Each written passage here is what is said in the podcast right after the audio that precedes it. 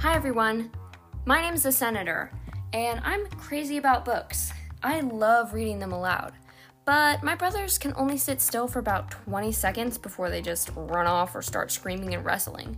So I've decided to share my love of reading with you guys. I hope that you enjoy.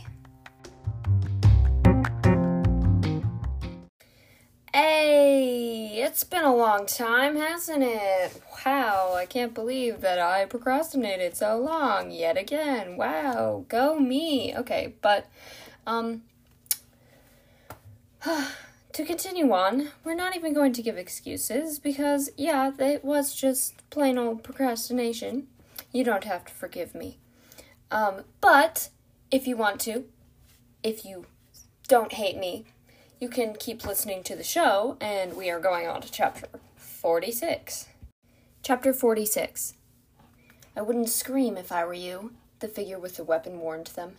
I'm not afraid to use a melder, and you will not enjoy it. He pointed the metal gadget at Sophie's forehead. A few seconds will only stun you. Any more will cause permanent damage. Do you understand? You wouldn't do that with humans around, Sophie said, hating her voice for shaking. The bridge wasn't crowded, but there were a few people going out for evening strolls. One of them would notice the three figures in black hooded cloaks threatening children and call the police. All three figures laughed, and the one with the weapon, who appeared to be the leader, moved a step closer. They have no idea we're here. He pulled a small black orb from his cloak. This is an obscurer. It bends light and sound around us like a force field. Anyone all anyone can hear or see right now is wind and a slight distortion in the air, like heat waves radiating off the, gra- radiating off the ground. Sophie reached for Dex's hand. They were on their own. I don't know how you escaped, the leader hissed as he handed a coil of silver rope to one of his goons. But you can rest assured it won't happen again. Sophie bit her lip so she wouldn't cry out as the goon jerked her hands behind her back and tied them tight. How did you find us? The Black Swan must have thought we were wouldn't check our own pathways. Let that be a lesson to you. Never underestimate your opponent. If you're not the Black Swan, who are you? Sophie demanded. Wouldn't you like to know? The goon sneered as he tied her ankles. The cold metal, metal wire cut into her skin, but she barely felt it as she focused all her concentration on calling for help. Please, Fitz, she transmitted, imagining him in the halls of Everglen. Her brain buzzed with energy, and she pushed her mind further than she ever had before. We're in Paris, Point Alexandra the Third. We need help. Tell your dad, and please hurry. Maybe adrenaline enhanced her concentration, or maybe it was wishful thinking, but the message seemed stronger this time, like she could actually feel it swirl inside Fitz's mind as he struggled to ignore it. Please listen to me. I'm not dead, but I might be if you don't come. Please send help.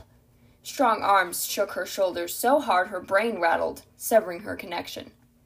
She was transmitting again, the goon yelled. Never heard a call that loud either.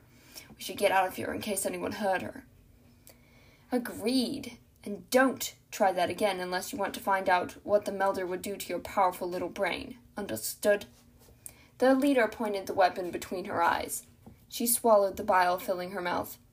What are you going to do with us? It's none of your business. Let's go. Dex hadn't said a word since the kidnappers appeared. Sophie figured he was in shock, but he must have been channeling, because one ra- in one rapid burst, he ripped his bar- bonds apart and jumped free. Duck, Sophie! he screamed.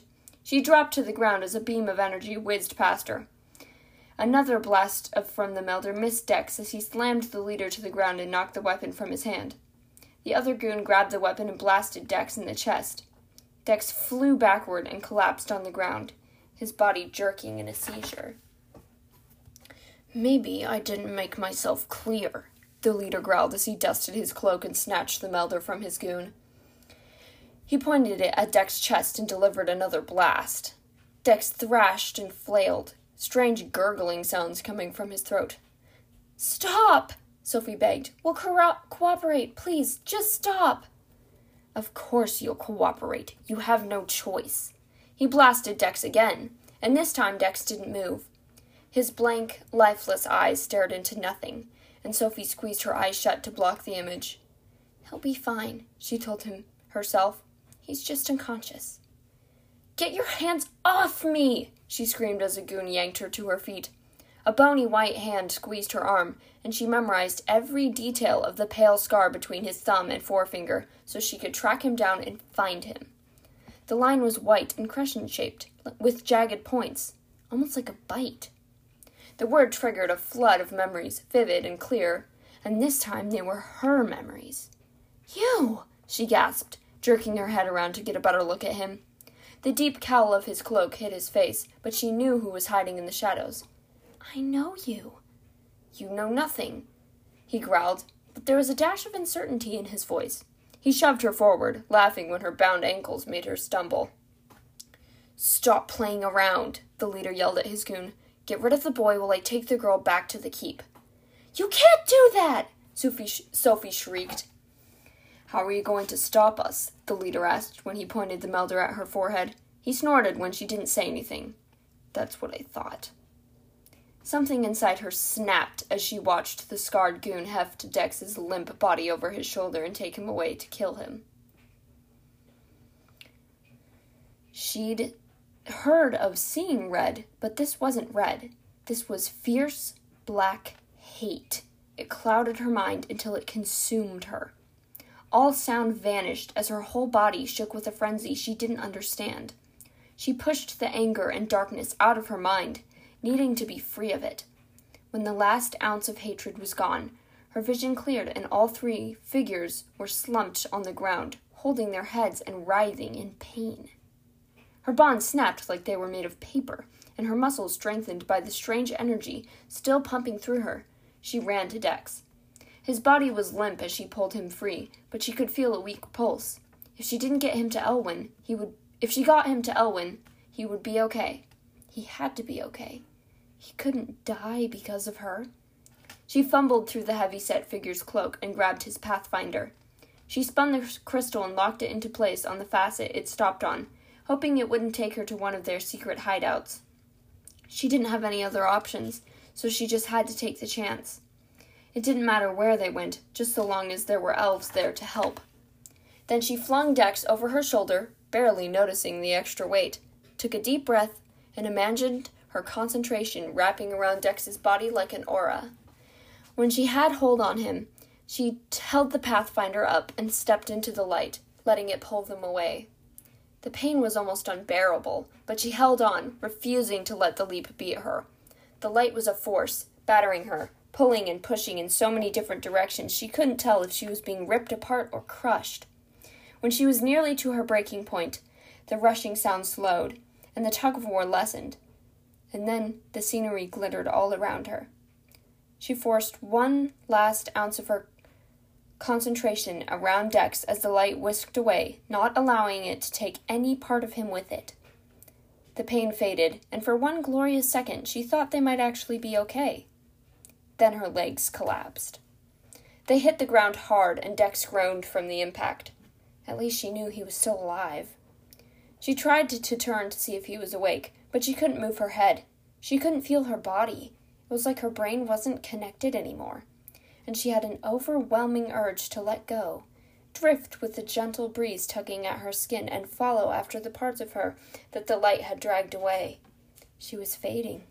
She must have lost too much of herself in the leap. For a moment she surrendered, closing her eyes as the warmth surrounded her. But she couldn't leave Dex. She had to hold on until she was safe. She summoned every last bit of concentration and transmitted as far as she could. It's Sophie Fitz. Dex is hurt and I'm too weak to help him. Please come. I can't hold on much longer. She could see him with her mind's eye, in his room this time. It was a place she'd never seen, and she couldn't be sure if she was really seeing it now or if it was all her imagination. But when she called his name, he turned and looked at her. Please, Fitz, I need your help. He turned away and his hands grabbed something a tiny purple albatross, and the note she'd given him with it. If she could have felt her chest, her heart would have skipped a beat.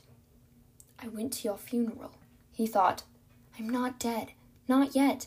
I need your help. Her mind grew weak from the effort, but she fought against the weariness overtaking her and clung to the concentration. Please, Fitz, you have to come before it's too late. Her hazy eyes scanned the scenery, searching for a landmark that might explain where she was. She re- was relieved they were out in the open, with no signs of kidnappers. But that also meant they were on their own, and if Fitz hadn't come, didn't come, there's a tree here, Fitz. Part of it has green leaves, and part of it has flowers, and part of it has snow. It's huge. You'll know where that is. If you know where that is, please hurry. She projected the image to him. I'm so tired. Please help us. We don't have much time. She couldn't see Dex, but she could hear his labored breathing. She wondered how much longer he could hold on. Would it be long enough for someone to find him? The gentle breeze tugged at her, and she couldn't resist any more. I'm so sorry, Dex, she transmitted, not sure if he was conscious. I'm sorry I'm not strong enough to save you. The warmth painting across her mind, the warmth painted across her mind, and she sank into it, a world of blinding rainbow sparkle. No cares or worries, just rushing air and freedom. A faint sound yanked her back to reality. Steps pounding close by. Footsteps. Someone was coming. Somehow she managed to pull her eyes open. The world was blurry, but she could see feet approaching her. Three pairs of feet in dark clothes. No! She would not let the t- kidnappers take her again. She wouldn't go back to that dark, horrible place. I'm sorry I couldn't wait for you to get here, Fitz. I tried. Then she released her last tiny hold on reality and let the blinding light sweep her away.